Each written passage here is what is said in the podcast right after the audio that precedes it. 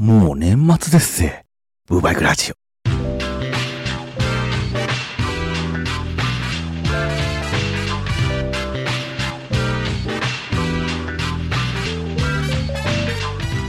タイヤをスタッドレスに変えて、えいとこの子供たちへのお年玉の準備をして、ふるさと納税やって、年賀状用意して、年賀状めんどくさい。もうみんなやめようぜと思いますし、私宛に来る年賀状なんてたかが知れてますし、味もそっけもない印刷のやつばっかりですけど、やめてしまうとね、それはそれで元日に寂しい思いをしますからね。あの、前やってたね、ブー年賀状はいろいろ詰め込むもんだから読めやしねえっていう弊害。あと苦労する割には、ほぼリアクションもなく虚しいだけっていう悲しさ。あとこれ一番大きいんですけど、書くネタがないっていう情けなさ。まあそういうのでここ数年やめてるんですけど、なんかね、オンラインでサクサクっと画像にできるようなもんでもあればね、LINE の方で送るっていう手もあるんですけど、そしてなんかそういうサービスもありそうな気はするんですけど、自分の仕事を増やしたくないんで、調べようとしないっていうね。えーふるさと納税は去年、家で申し込みだけしておいて、届いた書類を病院へ持ってきてもらってね、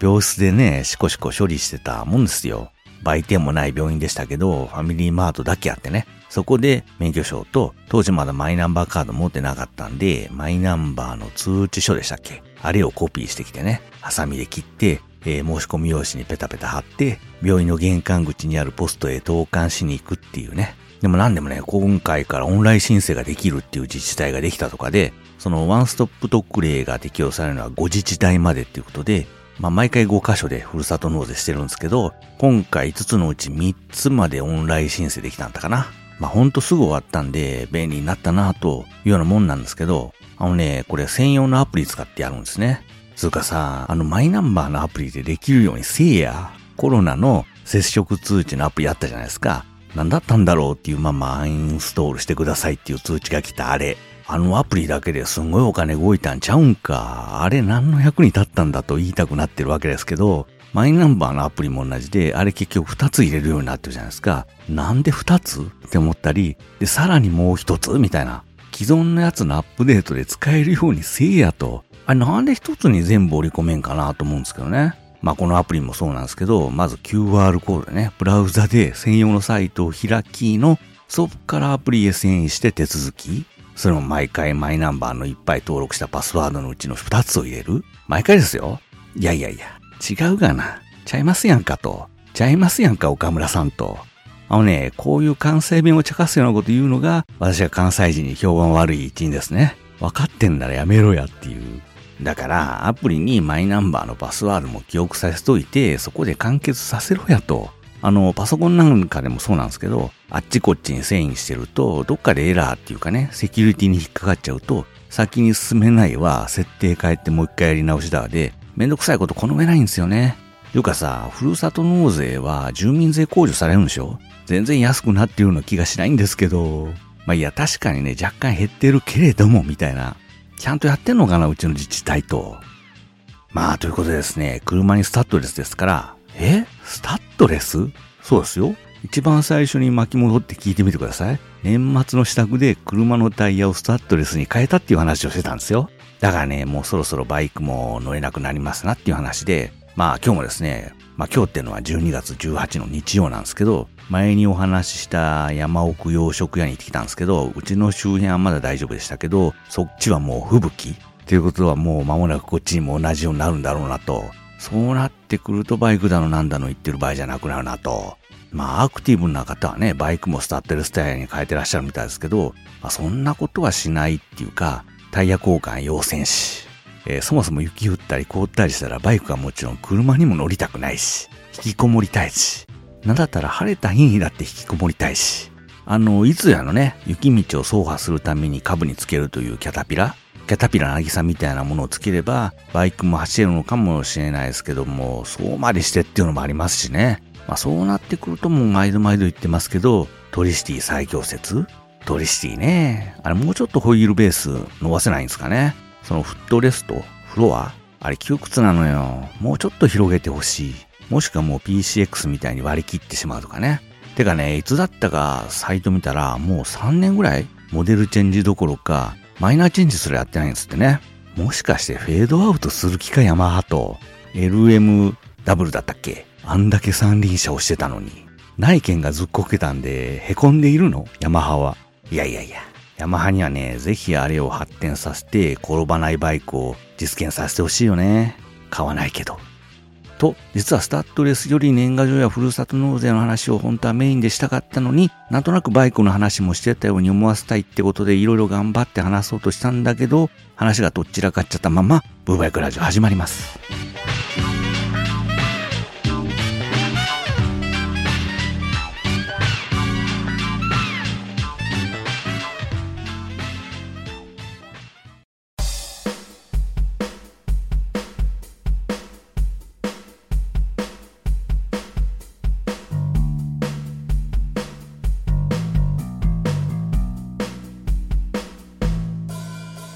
の番組は岡山県在住のハンドルネームサボテンを名乗る男が2013年冬にうっかりオートバイを買ってしまったことから始まる右往左往の日々を脱線しつつ語っている番組です。前回ちょっとだけお話しした京都忘年会？まあ、京都忘年会だって私一人じゃあなぁと、ぼっちをこじらせるだけで忘年どころの話じゃなくなるなぁみたいなことを思ってたら、その行きの新幹線の中で突如見知らぬ方からメッセージをいただきまして、えー、こちらゲンさんですけども、まあ、はじめまして、こんにちはと、京都にいらっしゃるとかと、取引ならぜひご一緒させてください、うんぬんかんぬんということですね。なんと前回の配信を聞いて、誰も連絡してきやしねえってぼやじたら、ははーんと、サボテン京都来るんだなっていうことを察してくれたみたいで、すげえなあれだけ喋った情報だけで参加決めるって、つってびっくりしたんですけど、まあそういうことでですね、京都ブー忘年会？ブー年会が開催されちゃいましたですよ。朝一8時ぐらいだったかな、京都に乗り込みまして、まあ午前中はご挨拶したい人に家へお邪魔して、朝8時から、いいんです。そういう関係性なんですから。えー、と思っているのは私だけかもしれませんが、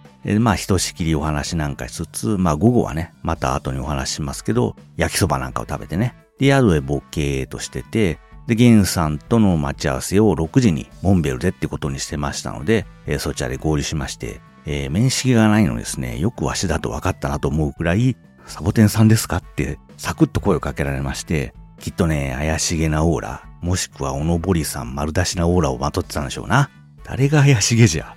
まあ、ひとしきですね、モンベルでブツを見ながらですね、若干のこのデート風味を味わいつつ、じゃあ行きますか、つうことで取引へと移動してますと、その道すがらでしたね、別の方、ミュウさんという方からメッセージが飛び込んできまして、もうすでに三条河原町の取引にいると、え場所も確保してるんで合流しませんか的な、さっさと来いバカ的な、そんなメッセージが飛び込んできまして、え、いる？え？みたいな、こっちの人もすげえなと驚きの連続だったんですけど、その最初ゲンさんとね、人多くて行列、ウェイティングだと困りますね、みたいな。でも取引はいっぱいあるみたいじゃないですか、みたいな。まあどっか空いてるとこもあるっしょ、みたいな話をしてたとこだったんで、その場所キープとかね、ナイスタイミングとばかりに二人でそっちへ移動したんですね。でね、鳥貴族三条河原町店っていうから、三条河原町へ移動しますがな。わしだって京都に住んどったんじゃと、それぐらいわかるわ的に。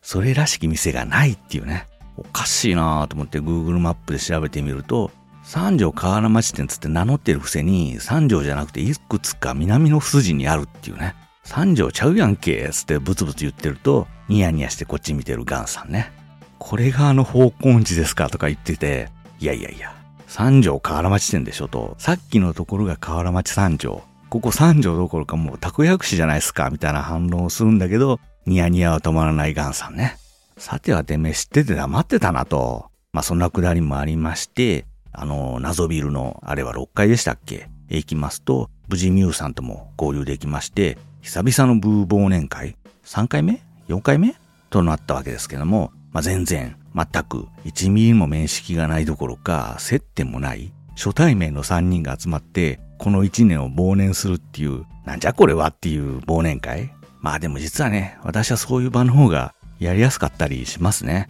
その他の2人がですね、知り合い同士ですと、こう自分が加われなくなる空気が出てたりするもんですけど、まあそれもないですし、そのみんな初対面なんですから、キャラクター知らないのいいことに好き勝手言えるじゃないですか。お前どんだけ陰キャなんだっていう話ですけども、まあ、とりあえずはですね、三条河原町店ということへの文句と、まあ、ドタキャンならぬドタさんについてのお説教と、と、まあ、感謝の字を述べておきましてね、不安にさせんじゃないよバカってのと、そのお二人いなかったら一覧にでも行って、あとは宿でうだうだしてたところだったわけで、有意義なものにしてもらってありがとうございました的なね。それに引き換えあいつらやこいつらみたいなことは言いませんでしたけど、まあひとまずね、京都にはリスナーが少なくとも二人いるということが確認できたと。あと一府四県は死んでしまえと。えー、琵琶湖の水溢れて水没してしまえと。真っ先に京都が使うかなみたいなお話。まあそんないつもポッドキャストで話したようなことをお話ししてたら、どうやらこいつサボテンで間違いなさそうだなということで安心してもらえたらしいのと、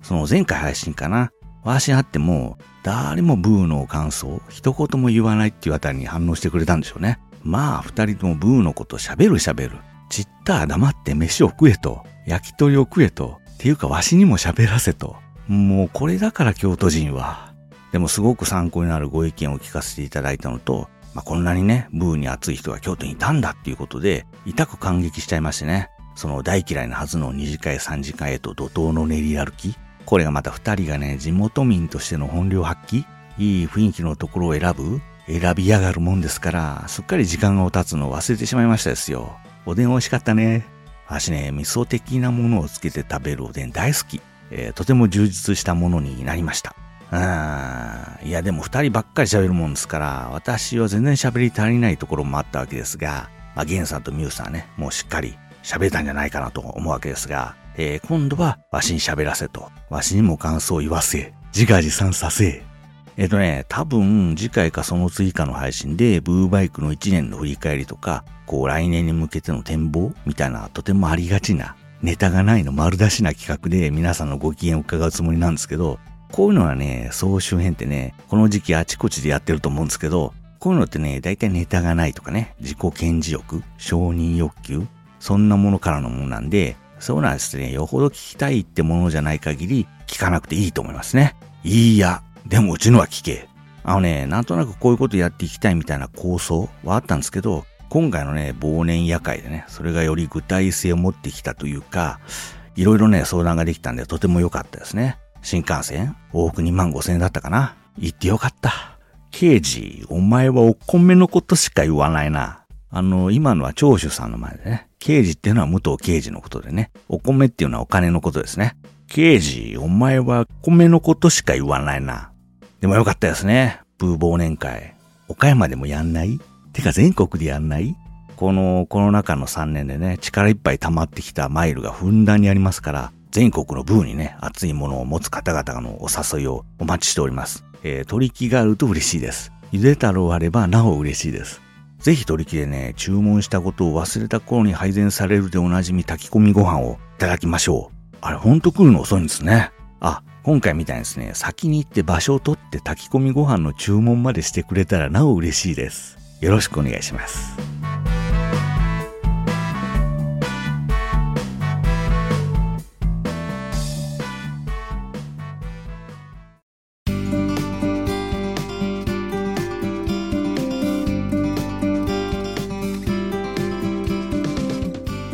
京都行きの直前にですね、今里焼きそばというタイトルで、ヒョロテンさんからメッセージをいただいたんですね。こちら。大阪のソース後掛けの焼きそば屋さんに行ってきました。注文してから2分ぐらいで出てきた焼きそばは、太麺の麺に玉ねぎと肉を炒めただけのシンプルな構成。そのまま食べてみる。味がしない。ソースを5回くらいかけて食べてみる。味は、普通に美味しい。近所にあれば思い出した時に行くかもレベル。うん、太めの麺に玉ねぎか。細麺好き？そして焼きそばに玉ねぎを入れるな会代表の私としては、いまいち不安要素が。あとソース5回回しはかなりかかってませんか？確かね、高価の素焼きは3回がベストだったような記憶ああ、でも素焼きは麺が細いから3回良かったんかな。いや、今ね、こうやってくるくる手を回してみたんですけど、やっぱ5回は多いですよ。高血圧注意報ですよ。病人がお医者さんにアドバイスしようとするラジオ。それがブーバイク。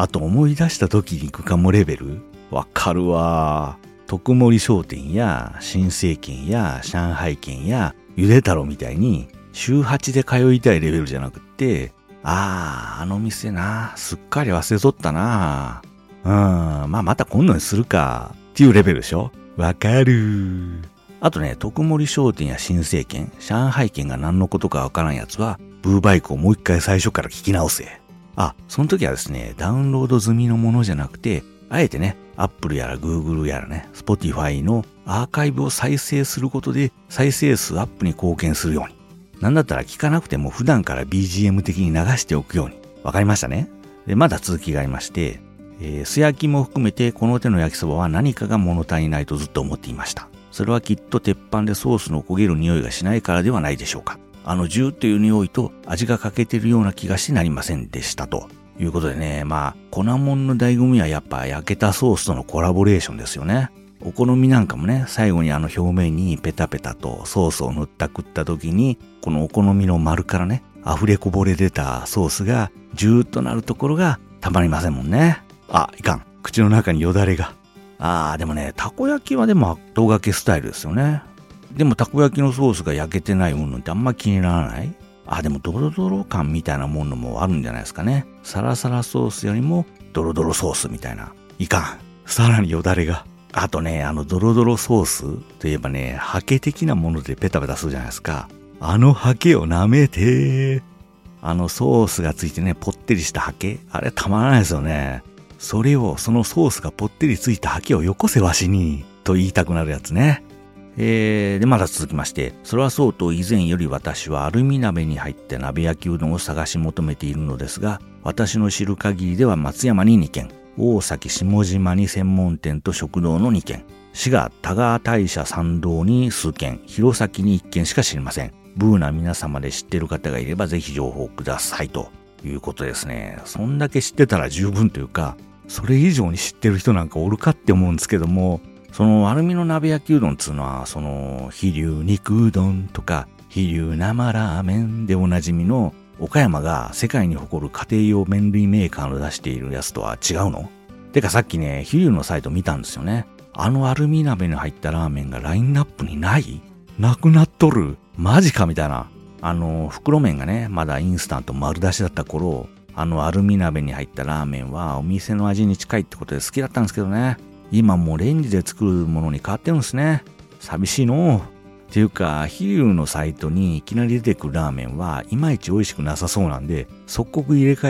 えた方がいいと思います。えー、ということですね、ヒロテンさんの問いかけにお答えできる方がいればぜひ。で、ブーで何かを募集しても無駄なんだけどね。なんか募集して帰りがあるようなら苦労してないんだよね。っていうか、もしこれで帰りがあったらいつものわしの募集には反応してないのにで、私がムキーってなっちゃうんだよね。えー、ということでね、焼きそばですよ。ちょっと前の配信で、九州の日田焼きそばを食べたいなんてことを話したことがあるのを覚えてらっしゃる方がいるかどうかわかりませんが、その時にですね、このヒョロテンさんが京都に日田焼きそばを出してる店があるよってなことをオープンチャットの方で教えてくれたもんですから、今回の京都行きはまずそれをいただきに行ったんですね。私が用事があったお邪魔したお家が伏見の方、名前の通りね、伏見稲荷があるところなんですけども、京都駅からちょっと南に行ったところですね。京都市内なのに、京都人は京都と認めてない地域ですね。えー、そちらでしたんで、えー、そこを出て行った JR7 線かな。で、京都へ戻りの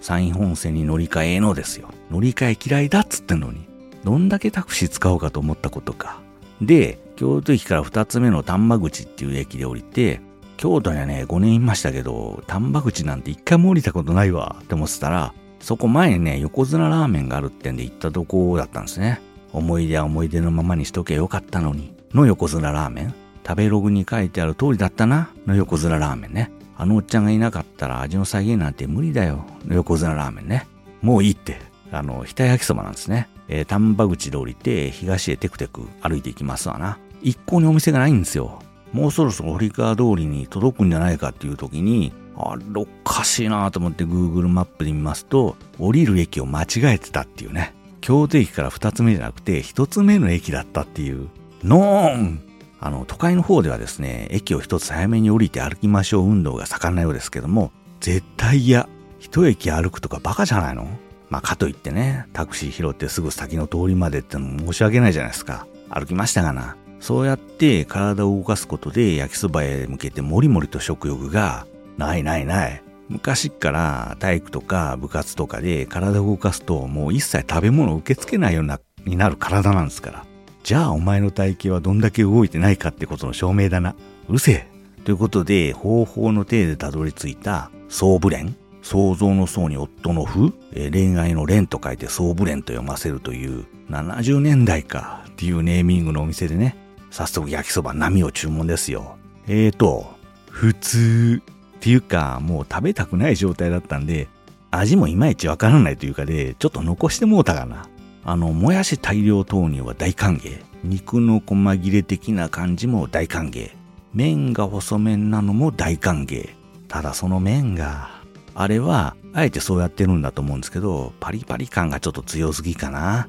そのやっぱ九州はね、皿うどんでおなじみなんで、こうなっちゃうのかな、みたいなことを思いながらいただきましたですよ。まあ、食って食えないことはなかったんですけど、この後のことを考えて、まあ、苦渋の残しっていうね。で、残したもんですから、逃げるようにお店を出るっていう、料金先払いでよかったよ。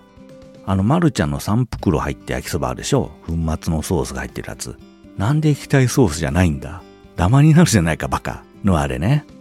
あれも炒め方によってはパリパリ感出るじゃないですか。でもあれは、ほんの少しそういう面もあるなっていうところが逆にいいんであって、全部パリパリさせちゃうとね、皿うどんならね、上のあんかけである程度調整できますけど、これ調整効かない。パリパリはパリパリでいただくしかないっていうのが、ちょうど私にはきつかったですね。麺はね、最初茹でてたみたいですし、もやしも入ってるわけですから、あれは相当炒めないとあんだけのパリパリ感って出ないはずで、ということはあえてパリパリさせてるってことですね。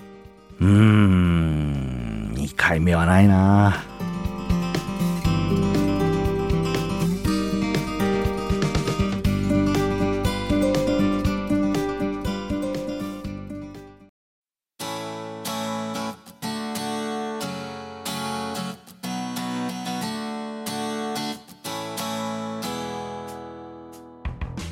ブーバイクでは LINE 公式アカウントにて、ポッドキャストの新作エピソード配信の告知を行っております。いち早くポッドキャストの配信情報を知りたいという変な方はお手持ちの通常の LINE アプリより ID 検索で、GWT6639F、小文字で、アットマーク、GWT6639F で検索すれば出てきますので、それを友達登録してください。えー、ブーを愛する者たちが集うオープンチャットへの案内もこちらでやっております。オープンチャットではですね、ブーイベントの事前のご相談や告示なんかもやっておりますので、ちょっと行ってみようか、参加してみようかと思っている諸君は、ぜひともご登録をお願いします。焼きそばの後は河原町の方へ移動しまして、タクシーで。しょうがない。歩き回ってわしは疲れとったんじゃ。えー、宿のチェックインまでまだ時間もあるんで、しょうがない。モンベル行っちゃうよね。うん、待ち合わせの前にもモンベル行ってたんですよね。てか、そこくらいしか行くとこないんだよね。5年ぐらい前でしたっけ？行った時は、観光鳥泣いてたのに、今すごいことになってますね。あの正面に置いている熊のぬいぐるみと並んで、女の子たち、ガールズが写真を撮ってましたよ。まふっと抱きついてはなかったけど、てかゆるキャンのカリブーってモンベルがモデルだったんですね。もう14巻まで出ているのに今頃になってようやく気づく男。しょうがない。地元にモンペルなんかないんですから。で、いろいろ見てると欲しくなっちゃうんで、早々に立ち去って、で、歩くのも疲れたんで、のんびりしようかと思って、鴨川の河川敷に降りてみたら、カップルだらけで憂鬱になるっていうね。おまけに猛烈に寒くて、体が芯から冷えるっていう、うおわしは一体何をやっとるんだと。あの辺りってね、なかなかぼっちが逃げ込むところってないんですよね。その昔ならね、繁華街という立地なんかで、出るわけがないパチンコ店へ寄って、お店へ寄付をして時間を潰してたもんですけども、そうですね、河原町のパチンコ屋相当行ったですけど、5年間で出たのって1回か2回ぐらいじゃないかな。そしてね、もう今時のパチンコパチスロを知らないですからね、そんな状態で入って、勝てないってのはまあいいんですけど、何がムカつくってその台のシステムを知らないってことなんですね。知らないから今チャンスなのにミスミス台を離れちゃうとかね。で、席を立ったら知らんおっちゃんにさっと座られてすぐ当てられるっていう、これが嫌なんですよ。いわゆるハイエナっていうやつですわな。その昔々ね、一発台とか天井のあるスロットなんかで逆にそれで美味しい思いをしてきた経験のある人間としては自分がハイエナされる身になりたくないっていうね。今やもうジャグラーですら不安ですもん。えー、ということで、あまりにも寒いもんで、暖を取ろうと昔からよく寄ってた喫茶店というかコーヒー専門店に行くと臨時休業。のーん唯一残ってたわしの心の拠り所が。まあ、結局宿へ戻ってまだ部屋には入れないんで、ロビーでボケーっとして時間潰すっていうね。旅行へ出て時間潰すって意味ないよね。まあ一台に逃げ込んでね、替え玉しまくって時間潰すってでもあるんですが、あるか。胃袋が持たんわい。